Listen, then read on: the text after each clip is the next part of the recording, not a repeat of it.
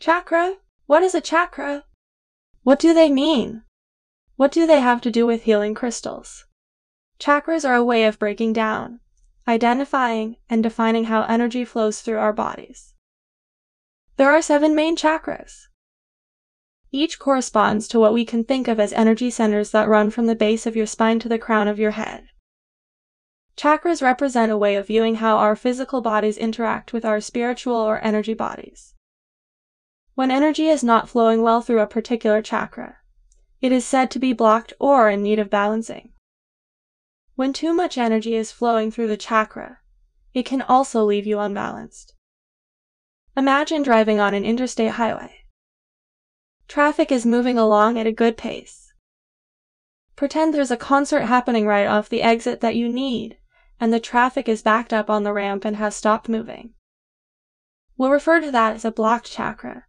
Things are moving, but they're not moving as good as they could be because the traffic is backed up. A different scenario, you're driving along, and the traffic is really moving fast, and you need to get over to the right lane for your exit. But you couldn't safely do it? Things were moving so fast, you literally missed your exit and kept going. That's what it may feel like when too much energy flows through the chakra. But what if you were driving on the same interstate and when it got time to get on your exit ramp, it was easy? Just right off on the ramp, turn right. All good. That could represent balance.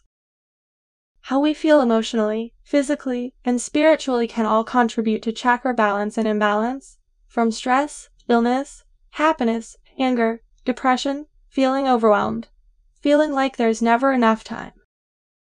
Most of us have energy blocks and imbalances throughout various areas of our lives. Some we have lived with for years and may not even notice them as issues, it just is across different chakras. Each chakra has a name, associated color, element, one of our senses, areas of concentration, and things related to our physical and mental well being. It can feel overwhelming when learning about chakras and balancing, and how to use healing crystals in your everyday life too. At first, you may feel like you have issues and blocks in every one of them, and that is totally normal. The great thing about this process is that you can start small. Maybe just one crystal and one chakra area of focus and still get BNF at S. It's okay to take this slow and just start somewhere.